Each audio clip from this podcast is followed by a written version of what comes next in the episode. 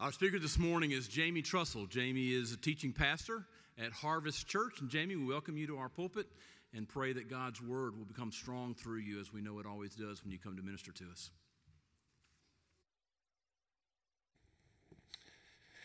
Well, good morning, First of Evan. How are we? It's good to be with you. If I'm going to play an away game as a preacher, I certainly prefer it to be here. This is a special church. I got married to my beautiful wife, Shanna, here, and we have three wonderful kids. I think I heard my little girl in the back. She's the more charismatic Trussell, so she's always in tune uh, with the Spirit. And so we have a four year old son, James, three year old son, Gabe, and then uh, God gave us a little girl back in February, so she's 10 and a half months, and her name's Kyle, named after her mama, Shanna Kyle. And so uh, grateful that they're here this morning with us as well. And, and we, we attempt to this morning uh, essentially tie a bow on Advent. And so, this first Advent of Christ is coming, uh, God taking on flesh, which we celebrate for most of December. Uh, usually ended with the actual celebration of the birth of Christ on Christmas Day. We'll extend it a week this Sunday to, to really look at the story behind the story. That's what Paul gives us in Philippians chapter 2, verses 5 through 8, as so eloquently read by Jim Reardon, who I consider to be my spiritual father. I call him Big Papa. And so I wish that he would have just continued on with the sermon this morning. He has a much more profound reading voice, the Word of God, than I do.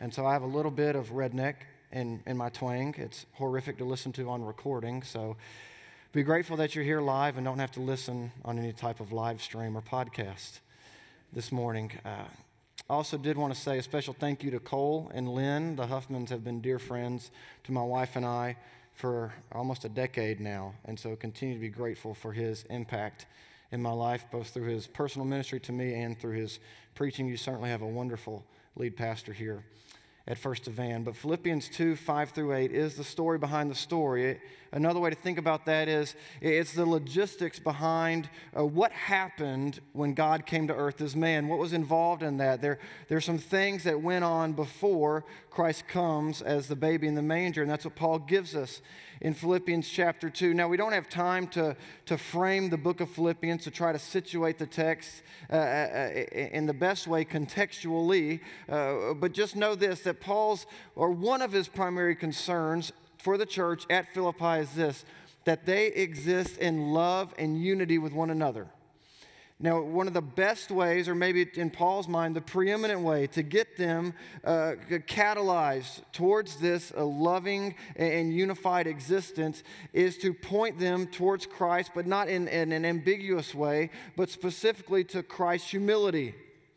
So, if you would adopt this disposition, that if you would set your trajectory towards something, it wouldn't simply be uh, the person of Christ, but, but here specifically would be Christ's humility. And what Paul holds to be the greatest example of humility in the entirety of human history is God taking on flesh. And so, here when he says, Have this mind among yourselves, that is the mind of Christ Jesus, he's saying, I want you to look at this singular aspect of your Savior. I want you to look at everything that was involved in God becoming man. I want you to saturate yourself with the reality of the humility of that. Then I want you to take that type of humility and approximate it into all of your daily lines of living. Now, as we walk through the text this morning, we're going to try to frame our time around three questions. Uh, uh, as, we, as we look at, at each verse, uh, really six, seven, and eight, that there's some questions that we're going to draw out of that. And it's my hope that uh, the Spirit and its illuminating power and convicting power would bring those questions home to us in some powerful ways this morning. So that'll frame our time that we have, and I hope that by God's kindness and power, it will be a blessing to all of us. If you would, go with me before the Lord in prayer, and then we'll begin to walk through Philippians 2 5 through 8. God, we do pause to acknowledge that the Bible is from you.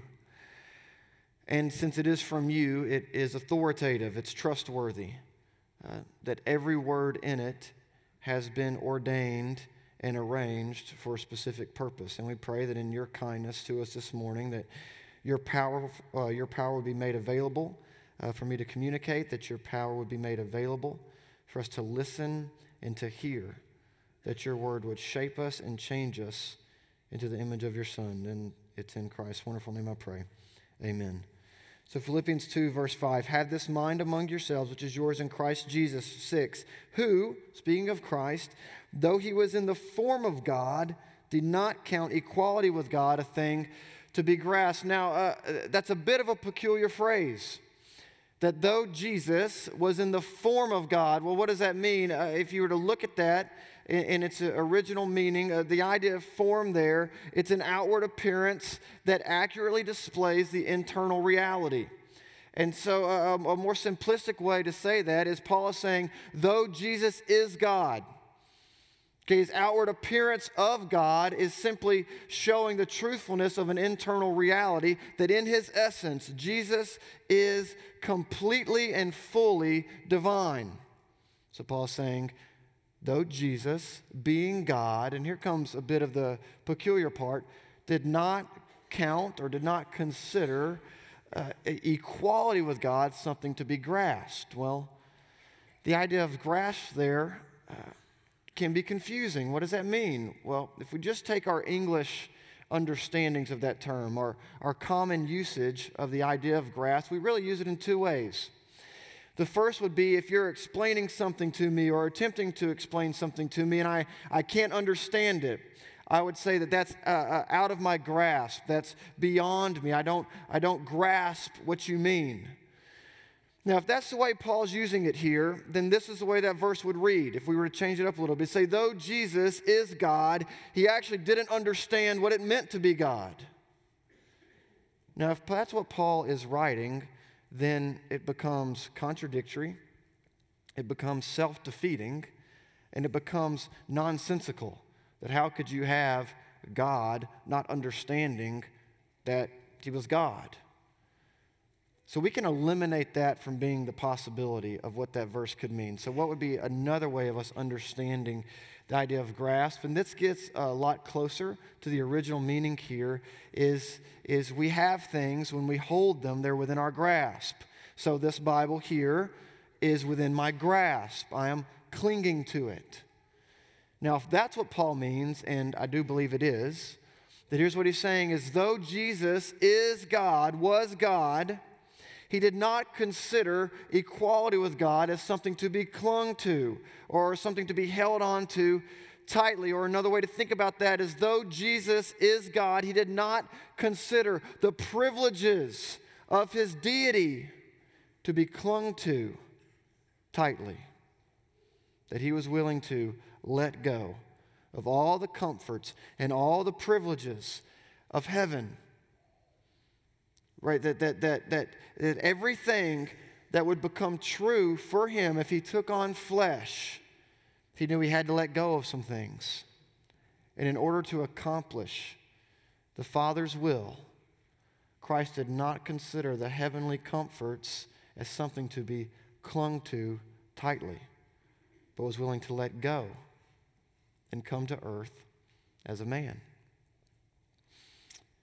Okay, so what question comes out of that uh, reality of Jesus this morning? This will be the first of our three questions. Is this in the pattern of Christ, knowing that he did not consider uh, the heavenly privileges and comforts as something to be cl- uh, clung to tightly? In, in light of that pattern, our question would be what are we unwilling to let go of? What are we unwilling to let go of? And Let's frame that up even uh, with a few more specifics uh, uh, for the Christian and non Christian here this morning.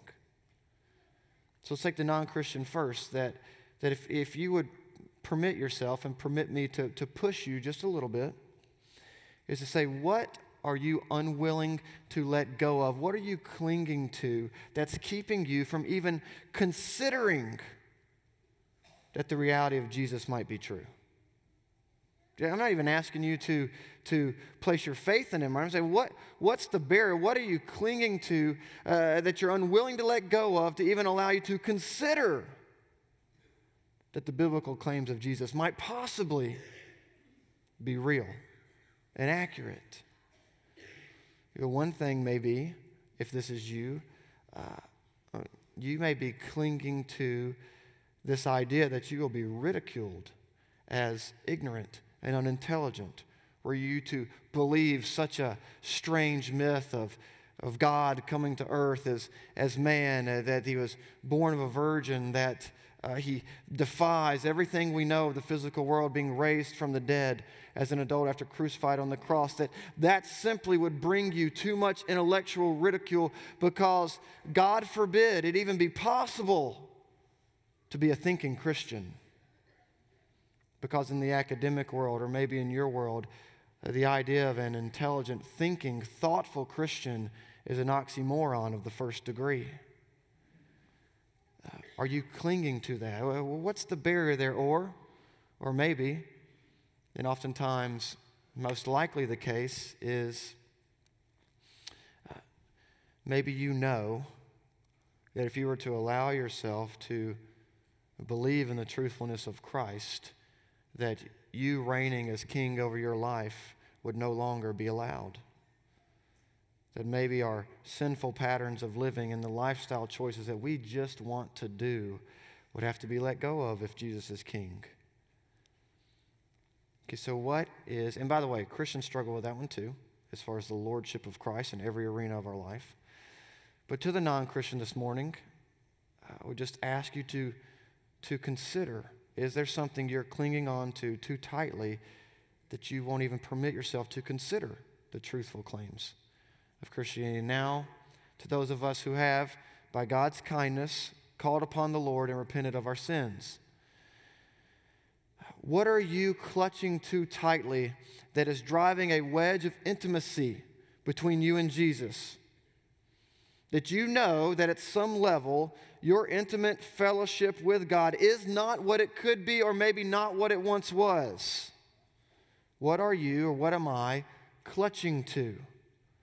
That's saying, God, you could have preeminent reign over every other arena of my life except this. And I'll tell you one that's oftentimes uh, brought to our attention during a holiday season is uh, bitterness or unforgiveness towards family, maybe towards friends, grudges that we've been holding on to. Uh, and by the way, Paul would say specifically on unforgiveness, if that's what you're holding on to, you're just not going to forgive someone. You can't believe they would hurt you. You can't believe they'd make those decisions. You, that Paul would say, uh, and this is me, this is the new Living Jamie translation, is unforgiveness is a very unique poison that gives the satanic realm an entrance into your life. Is unforgiveness. But what are we clinging to too tightly? And, and, and honestly, the answer to that is probably as varied as the amount of people in this room this morning. And the wonderful thing about the Holy Spirit is if you are walking with the Lord here this morning, just me asking that question, I don't have to litter the room with examples. You know. I know. I know when the Spirit confronts me with that, is, is, is have I been clutching to something that God is, is convicting and prompting me to let go of? And, and I would say, if you're walking with the Lord, you know the answer to that question. Or maybe at the very least, you should begin exploring it and asking the Spirit to illuminate that for you this morning. So, in the pattern of Christ, letting go, you know, high King of heaven, letting go of all comforts and privileges of the heavenly realm to take on flesh and come to earth, the first question would be, what are we unwilling to let go of? Let's keep going.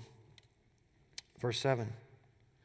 But emptied himself, taking the form of a servant, being born in the likeness of men. Now, what does it mean that before Christ comes to earth and takes on flesh, that he emptied himself? Well, uh, historically, there have been some, some uh, really wrong ways of thinking about this. And so, one way this verse has been thought about or talked about is, is when Jesus emptied himself he actually let go of all his, his divinity, all of his deity, and, and came to earth only as a man. So, so when it says it made himself nothing, or, or, or your translation, which I think is probably a better way of reading it, emptied himself, it's saying, yes, he was God, but then there was this time period here on earth when he wasn't God. He emptied himself of that and only existed as a man. Uh, well, again, that that's both a theological and philosophical impossibility. God, by his very nature, can never stop being God. If he could, he wouldn't be God. And if we just read through the life of Christ as recorded in, in the Gospels Matthew, Mark, Luke, and John it is abundantly clear that his divine power is continually on display. He walks on water. He calms storms. He, he makes the blind see. He heals the sick. He raises Lazarus from the dead. He says and pronounces forgiveness of sins. And it is very clear from all of the gospel narratives that Jesus is God. And yet it's also abundantly clear from all the gospel narratives that Jesus really was human, that he got tired, that he slept, that he ate that he drank, that he showed human emotion, that he was tempted to sin uh, in, very heightened ways uh, by Satan in the wilderness, that it's very clear that Jesus was God, that Luke would tell us uh, that Jesus grew in wisdom and stature. Uh, he grew physically, he grew in favor with God and with man, that, that the classic confession uh, that revolves around the person of Christ is that Jesus is truly God and truly man without confusion or separation. Well, Jamie, how does that work? I've got no idea. No idea. I just know the Bible teaches it is true.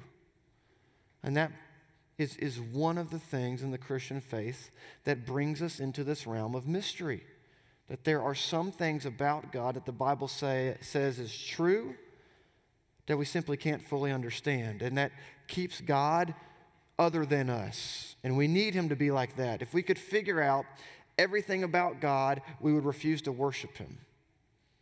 So there is a mystery there as to how this can be true of Jesus, but the Bible says that it is true. Okay, so what does it mean that he emptied himself? We said what it doesn't mean. What does it mean? And this is where the English is a little bit confusing. Uh, Christ emptying himself is actually him adding something. So, what does it mean to empty? It means that he emptied himself of only being divine and adds to himself humanity. So when it says that Jesus emptied himself, it is tied to the preceding verse. It is letting go of divine comfort and privilege. It is letting go of only being God. Doesn't mean he stopped being God, it means that he let go of only being God and adds to his deity true and full humanity. And this is, if you'll think upon this with me, this truly becomes for Paul and for us the greatest example of humility in all history of humanity is you have the high king of heaven come to earth as a human. Now let's bring it further into view. If you when you think about Jesus, and you're probably like me in this, which doesn't put you in good company, but when you think about Jesus, most often I think about a 30 year old adult male ministering, teaching, healing, power on display, discipling uh, his inner 12. I think of adult Jesus. And yet, we know that is not the way Jesus came to earth. He didn't come as an adult male. That Christ, and I paid a lot of money to get a master's degree in this, he was born a baby. Now, why is that significant? Our God, the high king of heaven, relegated himself to having his diapers changed. It is the greatest possible example of humility that human history has ever seen.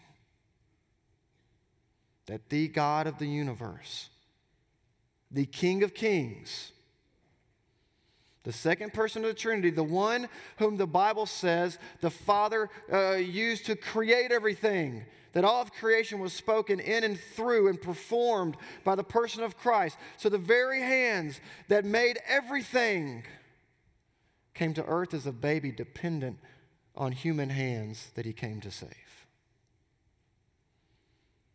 That he, as an infant, was relegated to not even being able to control bodily functions. He was a real, living baby. And what Paul is trying to get Christ's followers to see is if God would do that, what could possibly be beneath us? And we begin to see just how petty our little disagreements, especially inside of church, become in light of the logistics of Jesus becoming man. When we start to argue about how we should dress, which way we should worship, what translation of the Bible should we use, you know, whatever. I don't know what it is in, in, in your context here at First Evan, but if fill in the blanks with whatever it may be. All those moments we begin to see our pride on display, and they just become so silly when we think about the high king of heaven coming to earth as an infant. And so, what question would rise up out of that text? Uh, it would be two ways of, to phrase it, but, but let's go with this one. Where is your pride most fully and clearly on display? Men, just ask your wife. Where is our pride most fully or clearly on display? And when the Spirit shows that to us, that's a moment for repentance and change. Because I assure you, if you want to have the who's most prideful competition, I can put up a pretty good fight. And what's, what, what's so shameful just to admit is I walk into most rooms, most rooms, not every room, thinking I've probably got the best ideas, the best understanding. Do we just not understand if everybody would listen to me, how much better things would be? Look, where is your pride and my pride most fully and clearly on display? What's beneath us? See, when we start to kind of go, what's beneath us, it shows us where our pride's at. I had a family member over Christmas one time say, I'd never even drink coffee with a Democrat. well, sounds like a personal problem. I mean, seriously, would someone's political persuasion so devalue them as a human being that you couldn't have breakfast with them? It's pride. It's pride. That's what it was for one of my crazy uncles. I don't know what it is for you. I know it is for me. But in light of God taking on flesh and becoming man, we've got to let our pride be confronted with the example of Jesus' humility and let the Holy Spirit go to war within us so that we can be uh, like minded in this direction that Paul's called us to. So, what are, what are you and what am I unwilling to let go of? Uh, in the example of Christ, high King of heaven, becoming an infant, uh, where is our pride most fully and clearly on display? And where do we let, need to let the Spirit go to work in putting that to death? And then lastly, let's look at verse 8 here. And being found in human form, he humbled himself by becoming obedient to the point of death even death on the cross. Now, here's one of the wonderful things about the Bible, if we really believe it's from God. So if we take Paul at his word in, in, in 2 Timothy 3.16 where he says, all of Scripture is God-breathed. Now, I'm going to save you a lot of money. Don't go get the master's degree. The Greek word for all there means all. All.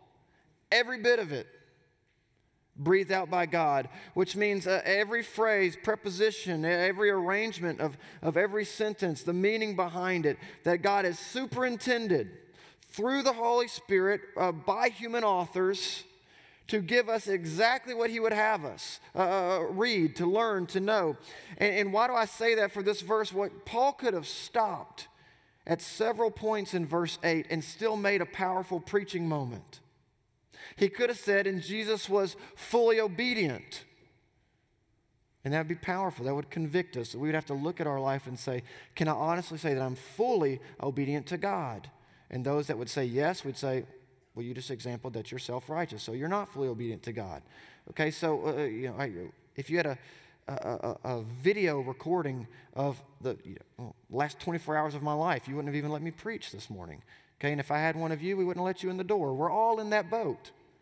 We know we're not fully, obe- fully obedient to God. Paul could have stopped there, but he didn't.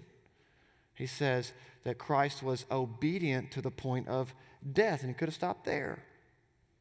Fully obedient to the point that it cost him his life, that he gave his life to the mission of the Father, be a powerful preaching point. To have we given all of ourselves over to the great commission of God to make disciples of every nation, to teaching all people to obey, to, to share the gospel, to plant seeds, to, to, to see people come to faith, to see them baptized, to raised up in the church, that giving all of ourselves, all of our life over to the Father's mission and call upon our life. That would have been a powerful place for him to stop, but he doesn't not only says that he's obedient, not only says that he's obedient to the point of death, then he gives us this indispensable detail of death on a cross. And the Bible does not know detail for detail's sake, it means something that it's in here. So, why, uh, why that depth of, specif- uh, uh, of specifics this morning? Or not, not this morning, anytime you read the Bible.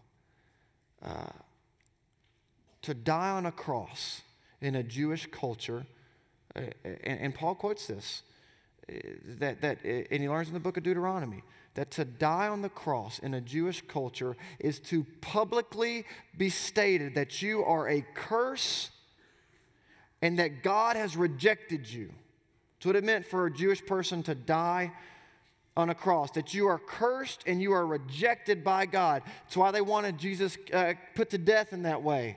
That the Jewish community, the Jewish leaders, that they wanted the, the, their world to know this is not the Messiah. This is a false impostor, and we're going to prove it to you. See how he died? Do you really want to place your faith in someone who's cursed and rejected by God? That's why they wanted him killed in this manner. Now, the tragic irony that they miss there is but God's word promised that someone would have to come and become a curse and be rejected at that moment so that the curse would be lifted from us and God's acceptance from us could come freely. And so, death on a cross in the Jewish world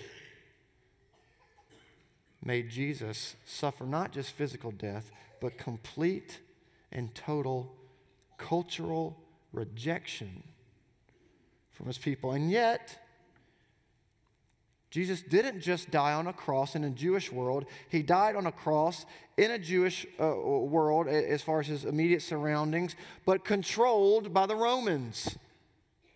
And the Romans would only crucify foreigners and slaves.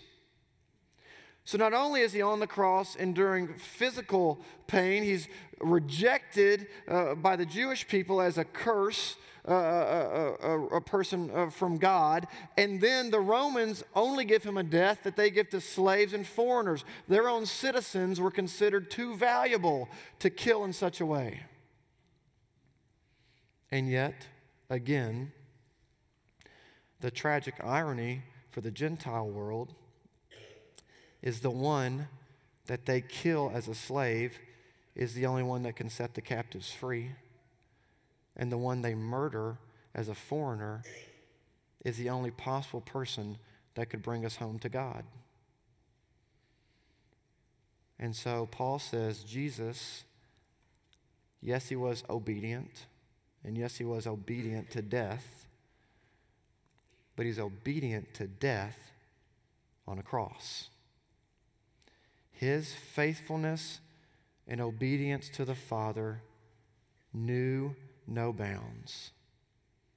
And so, our third and final question this morning would be this In light of the pattern of Jesus, have we preemptively capped our obedience to God?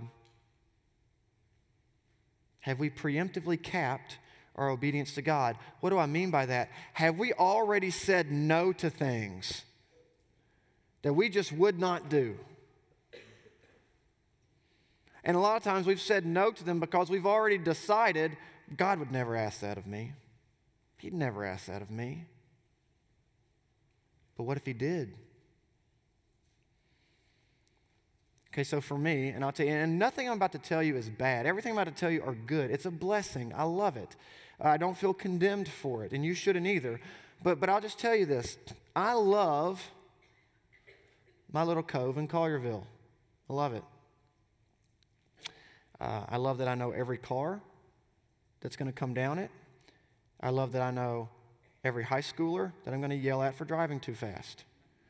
I love my house, love my yards, love watching my kids play out there. It, I love it. And that's all a good thing. Do you know when it come, becomes a sinful thing? Is what if the Spirit pricked my wife and I's heart and called us overseas or, or called me to another pastoral position? And we very clearly were being told to go.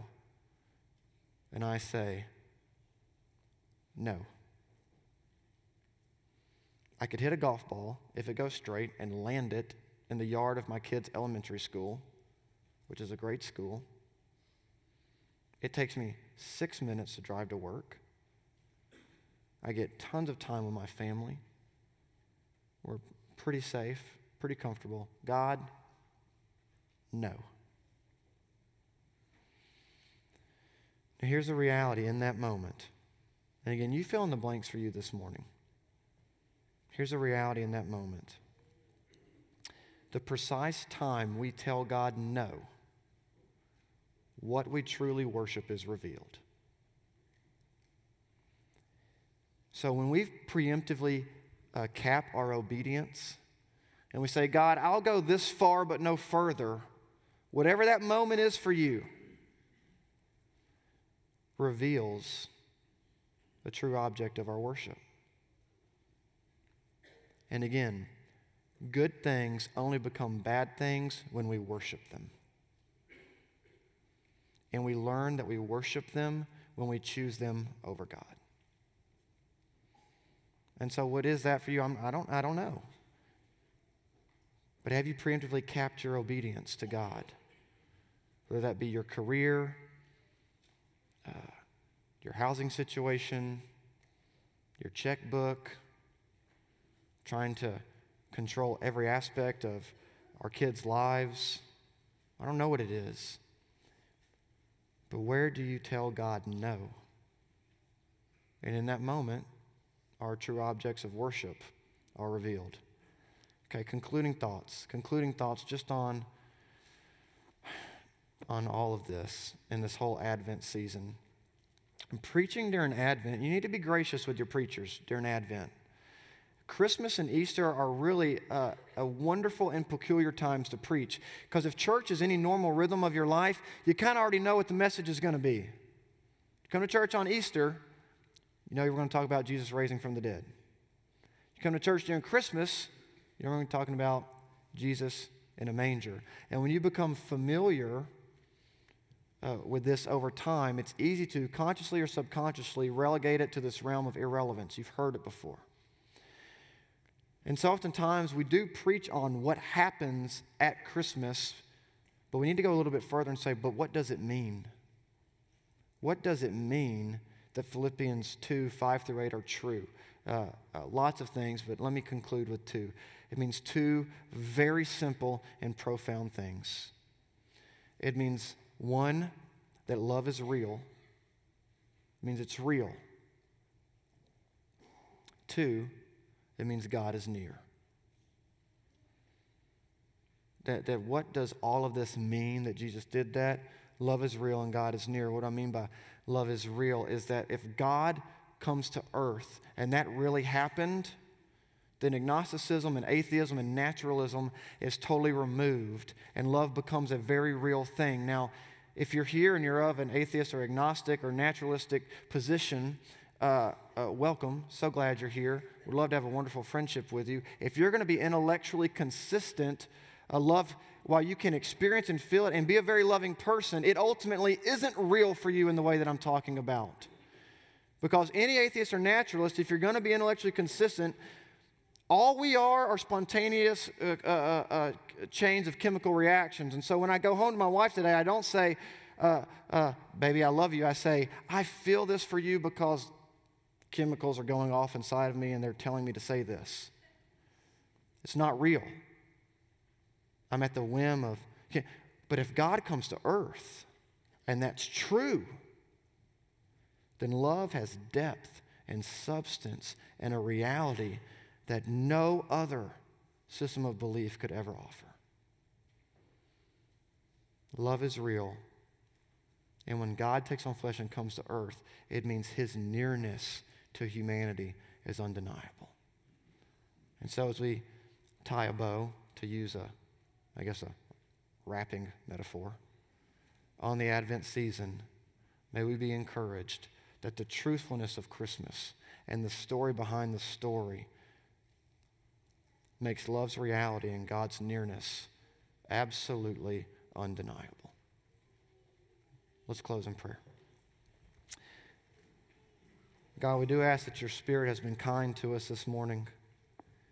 We ask that uh, in your power that we did justice and honor uh, to your name and to your word. And may your Spirit move uh, in my life and, in all of our lives here by really causing us to answer the questions that come from this text. It's in Christ's wonderful name I pray. Amen.